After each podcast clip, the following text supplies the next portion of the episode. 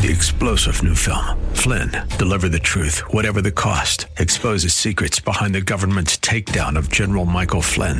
Flynn knew what the intel world had been up to. He ordered the first audit of the use of contractors. This set off alarm bells. He told the truth. He was the most dangerous person for Donald Trump to hire. They had to get rid of Flynn.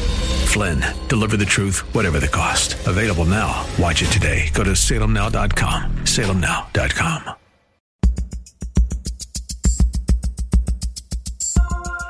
It's Lifeline with Craig Roberts. He's the host of Northern California's longest running conservative talk show.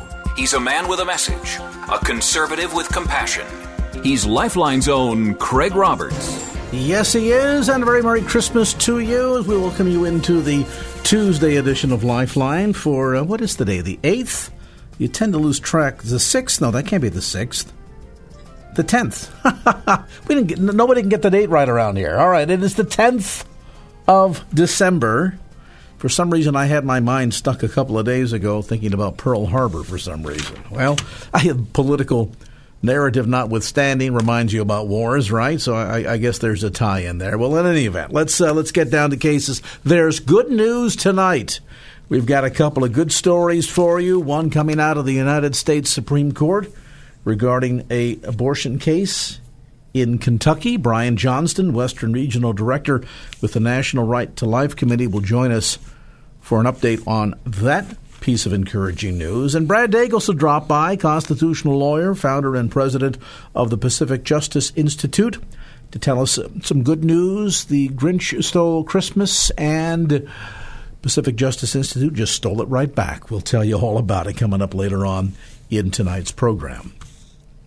Let's talk a bit about a topic that uh, occasionally sort of filters in and out of the news. Here on the West Coast, we don't think much of this unless you're down in the San Joaquin Valley and other areas that produce a tremendous amount of agriculture here in, in California. But certainly areas like the San Francisco Bay region, we, we don't think about agriculture much, even though about 35% of all the fruits and vegetables that are consumed across the country come from this state. But I tell you, in particular, many of the Midwestern states that are engaged in farming, they are the breadbasket that provides all of the wheat and the soy and the corn that we all depend upon. Well, they think about this. The China trade wars, the impact on farming due to Chinese retaliation taking business elsewhere has had a pretty significant multi billion dollar impact on farmers and most definitely hurting family farms the most.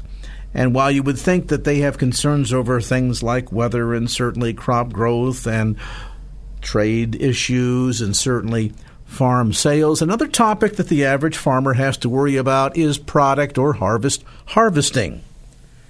And while you would think for all of the mechanization and modernization that we've seen in the United States in the last 100 years, that the one area that would have benefited the most would be agriculture. It, in fact, has benefited the least from modernization. Well, along come our friends in the United States Congress, the House specifically, with something called the Farm Workforce Modernization Act. But as my first guest tonight will suggest, there's anything but modern behind this bill.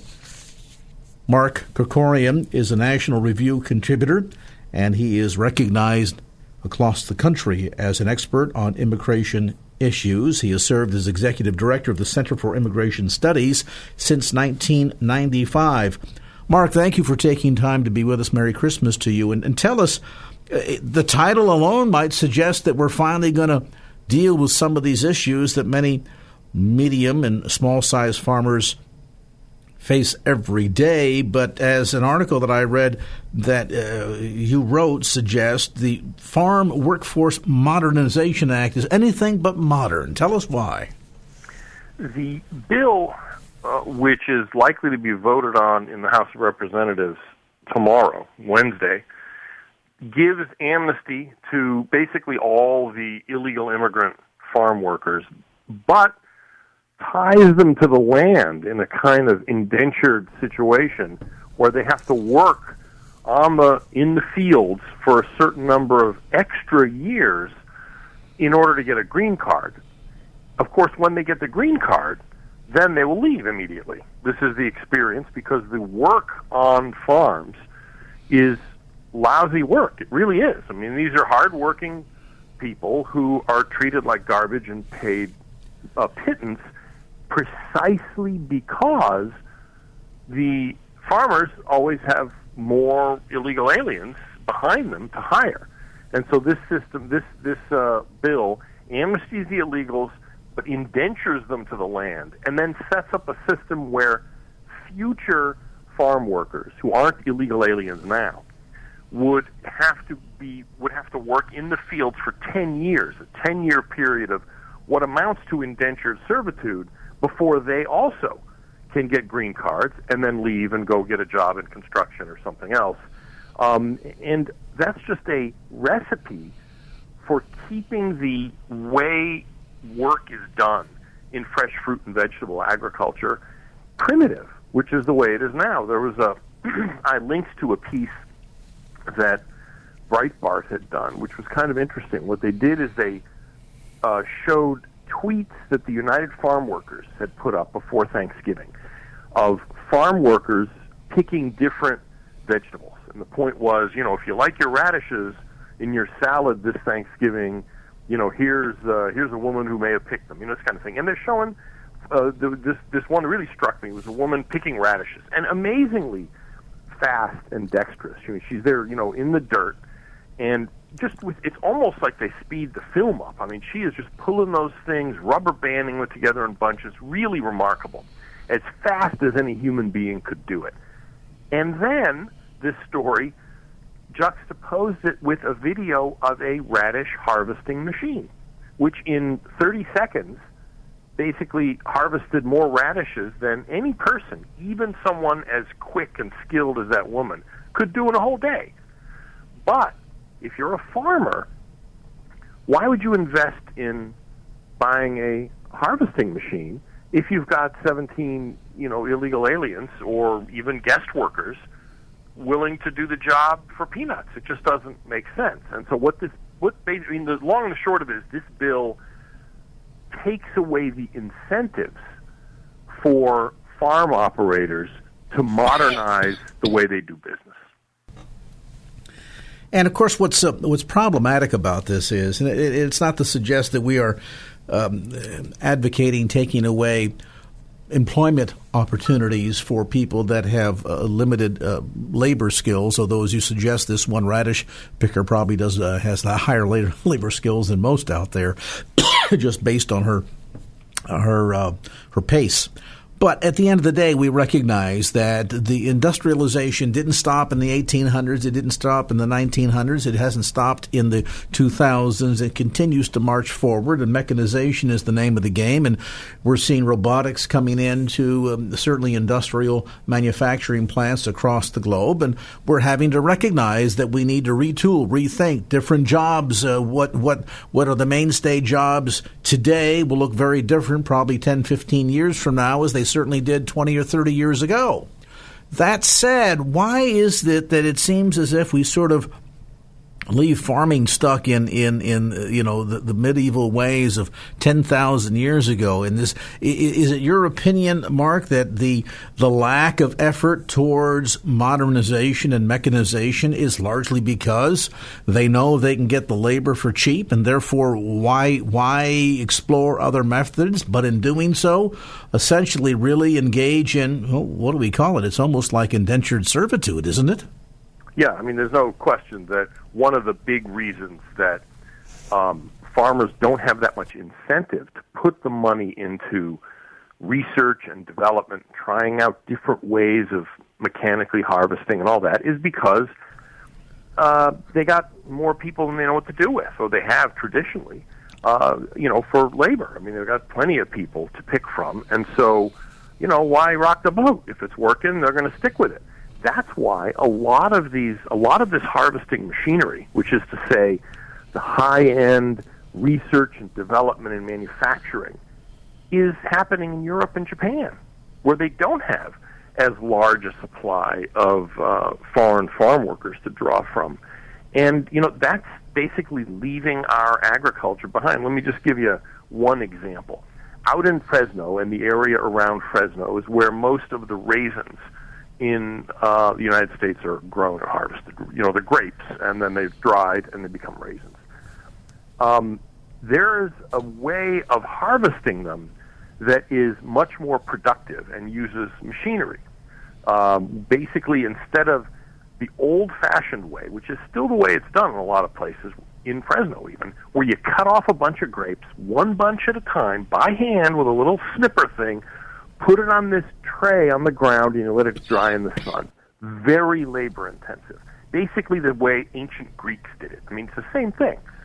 Instead, in Australia, where they don't have hundreds of thousands of Mexicans willing to sneak across the border and harvest raisin grapes, they developed a way of doing it where you cut the stem of the plant and you let the grapes dry slowly on the vine. And then you have a machine, a brush harvester, harvest them. So it still takes work. It's not like there's no workers, but you don't need nearly as much labor, especially at harvest time.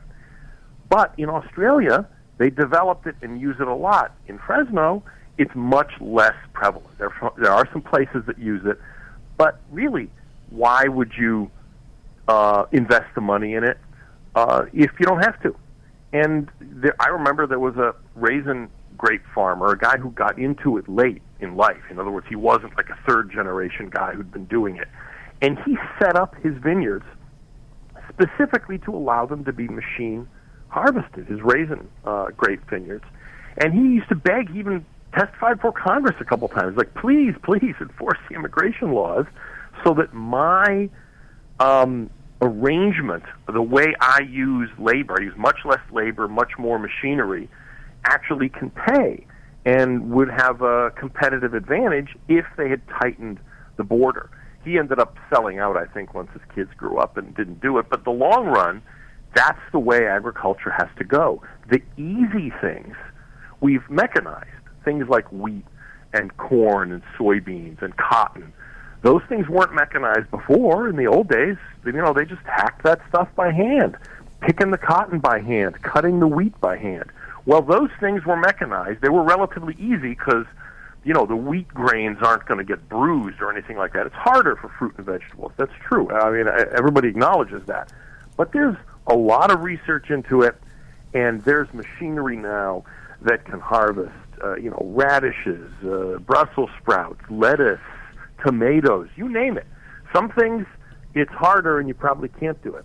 And if that, if there's really no way to grow something, let's say strawberries. There's even research into harvesting strawberries mechanically, but as you can imagine, because they're so delicate, um, it may not be economical to harvest those by machine. Maybe you have to do it by hand. Well, if that's the case, isn't it better to buy the stuff from some country where labor is cheap so people can live in their own country and harvest the strawberries and sell them to us than importing those people to our country so that they can grow the strawberries on our dirt? You know, why why is that better? I'm for trade. I just you know, think that we shouldn't be setting up a situation where we hold our own agricultural technology back, or not the technology, but hold the development of technology in our own country. We hold it back because we fl- allow the labor market to be flooded with cheap labor. Well, and moreover, Mark, it sounds as if there's a little bit of manipulation going on here. And, you know, I'll be the first to argue do I want to pay $10 for a head of lettuce? No. But at the same token, this notion that you come here and in order to receive your green card, you have to essentially tie yourself to the land and promise that you're going to work six, eight, ten years, whatever the number might be, in spite of the fact that you didn't choose this profession, most likely. There's a reason why they call it stoop labor to begin with. And so you're perhaps here with the sole goal in mind of bettering your life, bettering the life of your family. And as soon as you can get out of farm labor and get into something that pays better, that is less dangerous and, and easier for you to do, like any thinking individual, that's what you like to do. But this bill seems to suggest that no, we're not going to allow you to do that. There seems to be some flaws here. Let's talk about it more if we come back after a quick timeout. Mark Krikorian with us today, National Review contributor.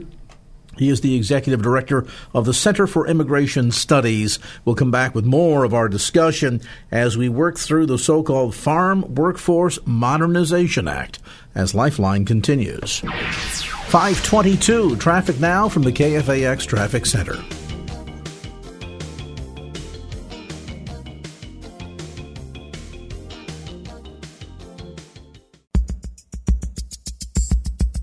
And now back to Lifeline with Craig Roberts. One of the items that's problematic about the so-called Farm Worker uh, Farm Workforce Modernization Act is the sense that it seems to repeat some of the mistakes of the 1986 Farm and Immigration Reform Act, one that legalized 1.1 million immigrants, though technically in the farm arena under which they were uh, granted their amnesty, only about 400,000 were really, truly individuals who engaged in farm work.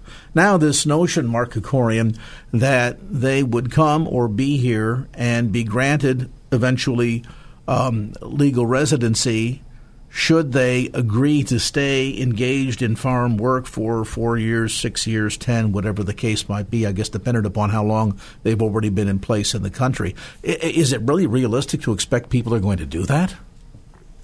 Well, I mean, I think they are going to do it. And in fact, we're going to have more people than we thought applying for these uh, for this amnesty because, like you suggested, um, back in 1986 uh, President Reagan signed the first big amnesty, illegal immigrant amnesty, in our history, and it was the first time we'd done it, and it seemed like it was worth a try because it was a kind of deal where we amnestied the illegals who were here in exchange for promises to tighten up an enforcement in the future.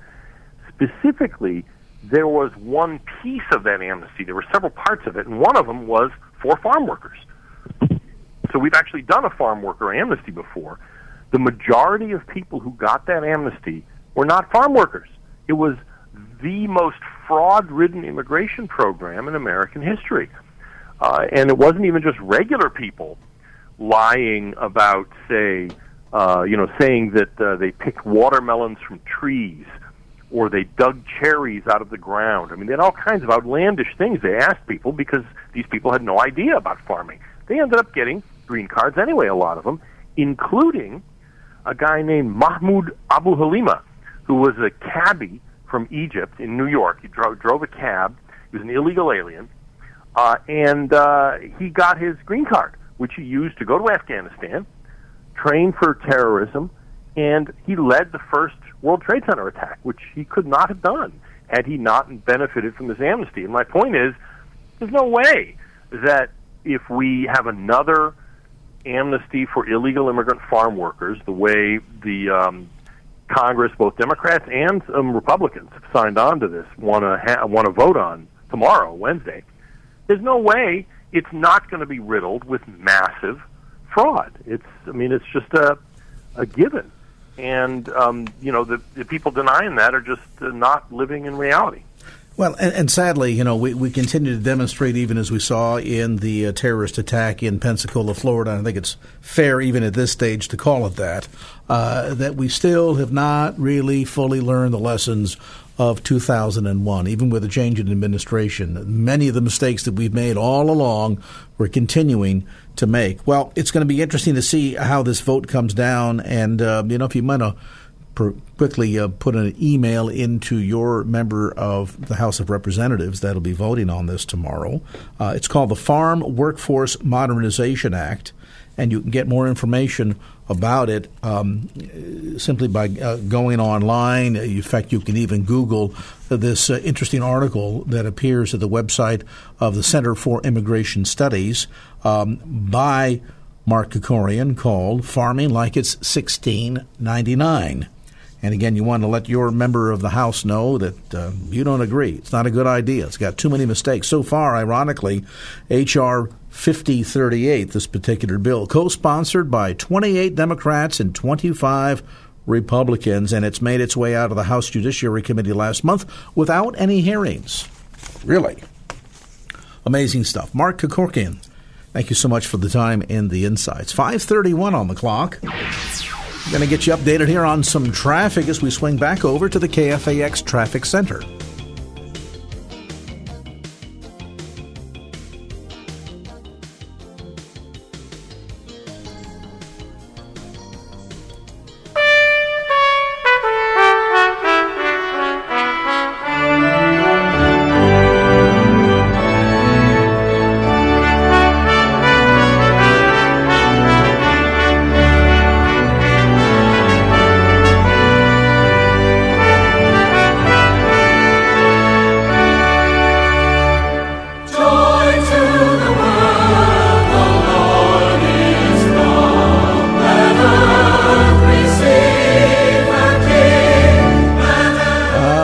Undoubtedly one of the most familiar Christmas songs this time of year. One that, by the way, uh, if I have my numbers right, I believe celebrates its 300th anniversary this year, composed in 1719, just a couple of years prior to my birth. Any rate, Joy to the World, classic Christmas song, and one that, at least for a 13 year old Northern California student, had been told verboten, no way, can't do it.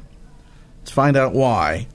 Brad Dacus joins us, founder and president of the Pacific Justice Institute. He, of course, is a constitutional lawyer.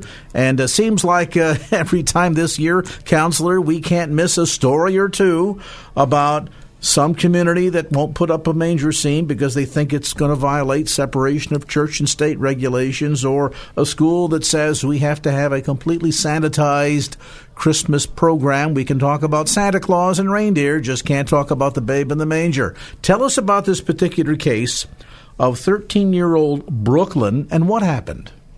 Yes, Craig. This 13 year old is a part of a charter school uh, so it's it's a government school, but uh, a little more supposed to have a little more freedom and leeway in how they they do things. Uh, hopefully for good. In this case, unfortunately, it was not for good.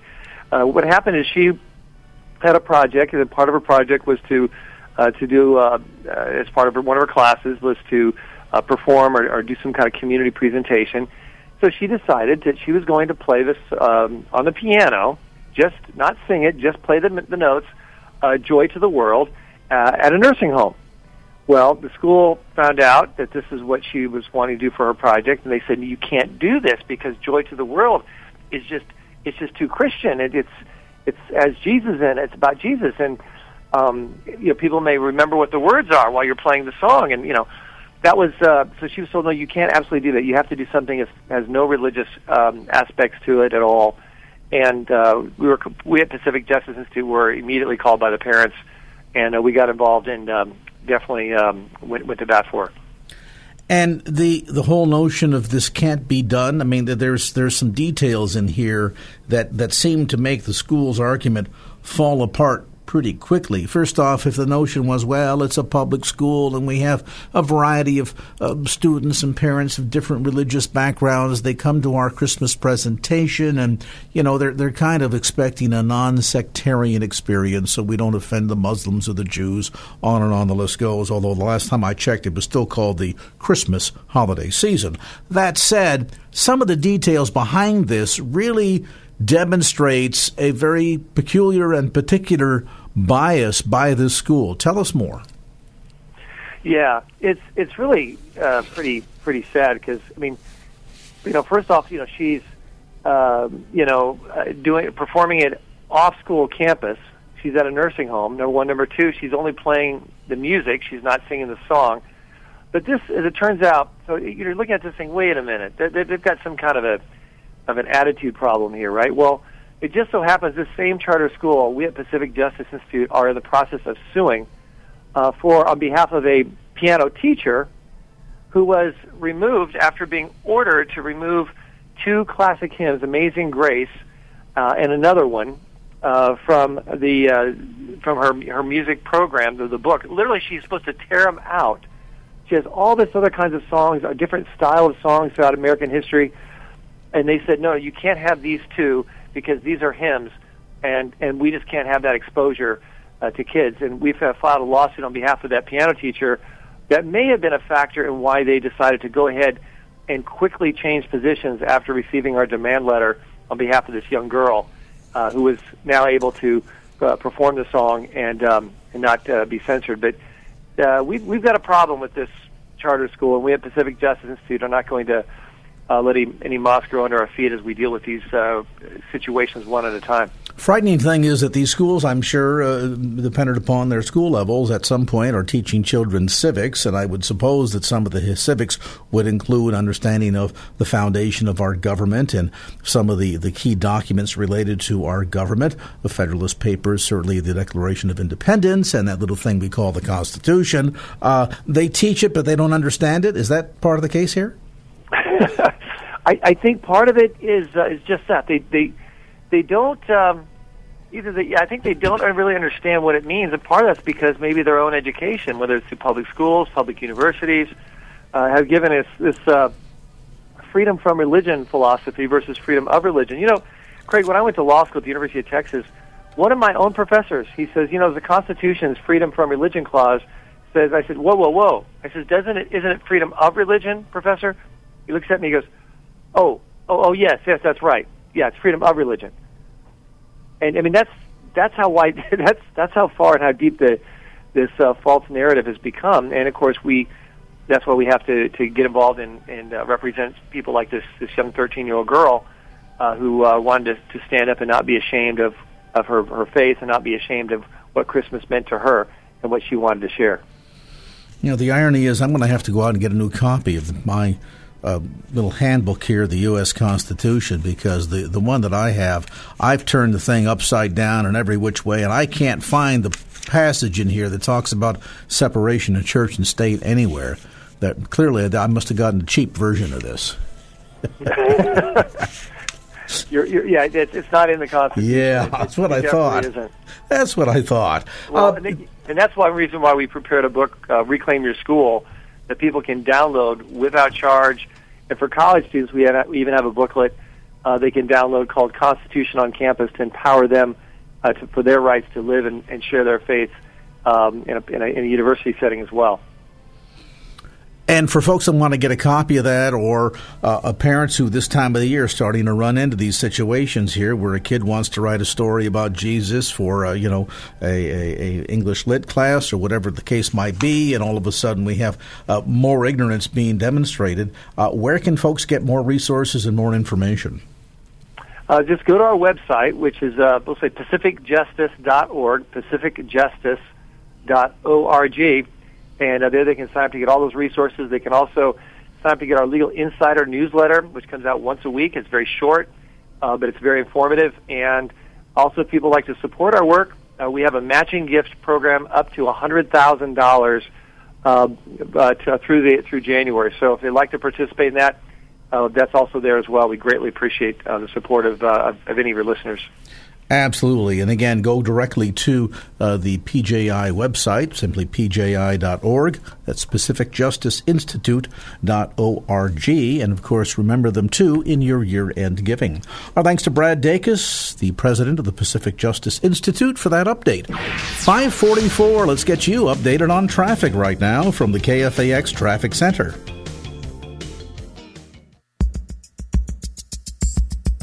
And now back to Lifeline with Craig Roberts. You ever heard the adage, how do you eat an elephant? One bite at a time? Well, if the elephant is the 1973 Roe versus Wade decision, then many of the laws being passed and upheld in a variety of communities and states across the nation is the modern day equivalent of eating the elephant one bite at a time. Oh, sure, it'd be nice to do it all in one fell swoop, but then heartburn, indigestion, just a little bit too much to tackle. But the fact remains we are seeing significant progress, baby steps, but significant steps in the effort towards saving the, the unborn. And most recently, a decision handed down less than a week ago by the Supreme Court where they declined to take up a challenge to a recently passed Kentucky ultrasound law that requires, and I think rightfully so, a physician or qualified technician to perform an ultrasound on any woman who seeks an abortion and show her the screen images. Now, she has rights here too. She can say no, not interested, don't want to hear the heartbeat, don't want to see it. But at least in the in the truest form of full knowledge of informed consent. The other side likes to use that term a lot, right? That at least women have then all of the information upon which they can make an informed choice or give informed consent to whatever their ultimate decision is. Brian Brian Johnston joins us, Western Regional Director with the National Right to Life Committee. And, and, and Brian, I wasn't sure whether or not this one was going to survive, but I am delighted to say that indeed that's Kentucky law. Uh, now, I guess uh, with the court saying, no, we're not going to touch it, does this go into law uh, effective immediately? Yes. And that's exciting thing, Craig. And really, I think on the on the deepest level, this is really the message of our movement the humanity of the child is what's at stake in the message of life. And very often, as you know, we're dismissed, well, that's just your religion. That's just your philosophy. But no, when people recognize, and particularly the mother, when she sees the child, this is an incredible, again, we are fearfully and wonderfully made. That is a, principle in Scripture. We know that we're made in the image of God, but after a while, that becomes just religious talk in your theology. Seeing is believing. And when we see the child, things change. And so this is a huge victory. And it's something that obviously state by state we have to work for. Here in California, there's still hope, by the way, because that is still the same message. You know, polls show that, oh, well, Californians identify as pro-choice. But those polls don't tell you the whole fact. If you ask those same people when they approve of abortions, it's the misunderstanding that Roe versus Wade is only for the first trimester. And that that's necessary. And so they're removing the humanity from their mind. When you ask that same group that has said they're pro-choice, well, what about later abortions? And as they go through the trimesters, they start to recognize, well, that's that's a baby big enough to hold in my arms, and that's our job. Our job is not to talk about us or our theology, but the objective facts, the self-evident truths of that child. And even it isn't just the mother. When your na- neighbors and friends, when they recognize that's a human baby, their support of abortion drops drops dramatically. And in particular, when there's nothing wrong with that child or the mother. And that's the case in California. Children are killed throughout pregnancy and the Medi-Cal funding, it's in the regulations for Medi-Cal. They will pay for any abortion at any time, at any gestational age, and there's no health risk necessary. They'll pay to kill that kid, no matter how big when your neighbors know that, they're not pro-choice. They'll say, well, I don't go with that. Well, great. Then you oppose Roe v. Wade. You oppose the abortion industry in California and using your money for that.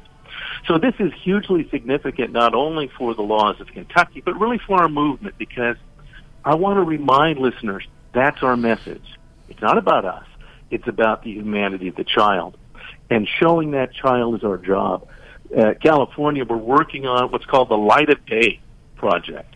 When the light of day is shown on what's really happening with abortion, your neighbors actually agree with you. And when you tell Scott Peterson is in prison right now, up on San Pablo Bay, looking out at San Pablo Bay for two murders. Now that's the law of the state of California that has him there. He killed Conner as an unborn child. He's serving time for that, and he has to look out on San Pablo Bay from San Quentin that's the law of the state of California. But if if his wife was driving to an abortion clinic, he, she could go. She could have killed that baby. No, no, something's wrong. There's something wrong when people see the objective facts that later children are being killed too when they can visualize and think in their own mind about what's at stake. We win. And that's what we're fighting for. We're fighting for that child's life and that the laws will again protect that child.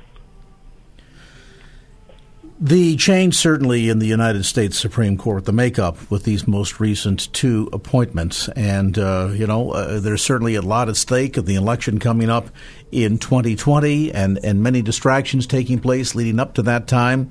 Uh, certainly, there have been ongoing questions regarding the health concerns of Justice Ruth Bader Ginsburg and how long she will be able to physically remain on the court uh, certainly means that uh, another critical potential appointment here uh, could be handed to this current president. That being the case, um, and as we see the court's decision here in the last week to not pursue a hearing on this particular uh, a law in Kentucky. Does that give you um, reason to be encouraged that some of the strides, some of the advancements that we've seen in recent years, and these, as I said earlier, baby steps, are ultimately going to take us to some very significant changes in relationship to abortion law in America in the coming five years? Well, Craig, you're exactly right. Literally today, I believe the reason, the real reason that you're seeing impeachment papers filed today really goes back to the election of Donald Trump. And everything you just said, those courts are everything to the progressive mind. They want the courts controlling laws and creating laws, and that's what they did in Roe v. Wade. They don't want states to step up and protect those babies. And right now, Roe is pre- preventing that. The overturn of Roe and the appointment of justices, I almost blanch at times, to be honest, when Donald Trump points out how he is changing the courts. He has had 180 nearly, 180 judicial appointments. That's double both George H.W. Bush, eight years, and Barack Obama, eight years. In his three brief years, he has put up double the number of both of them. This is extraordinary. He is changing the courts. You mentioned it. Ruth Bader Ginsburg, again, we pray for her. We pray for her understanding. We pray for her her redemption. it's Christmas time. We want to be optimistic. We don't war against physical people. It's against bad ideas. And she has fostered and pro- promoted bad ideas, and she may need to be replaced at any moment. That's why they're going so quickly. That's why they must act against him, and they did. As you know, impeachment wasn't just filed today. They started the moment he was elected the entire left is given over to the idea that, among other things, human beings are disposable in a progressive society. And we can talk about that another time, but that is the opposite of the American principle. America is built on the value of individual lives, and that we need a government that will protect the innocent. And yet, progressives are warring against that and the Roe versus Wade decision is the one singular victory in the last, oh, 50, 60 years. This has been hugely significant for those who want to dramatically alter the nature of America. And it's under direct threat. So that's what this president really poses is a direct threat to the cultural values that they hold dear. And Roe versus Wade is the the summum bonum. It's the highest good that they see because it allows human beings to be to be destroyed and, and dismissed. And that again, that goes against the fiber of America. And uh, what this president always says, let's make America great again. It is actually the value of each and every life that has made America great. America is, is built on that we have been given God given rights.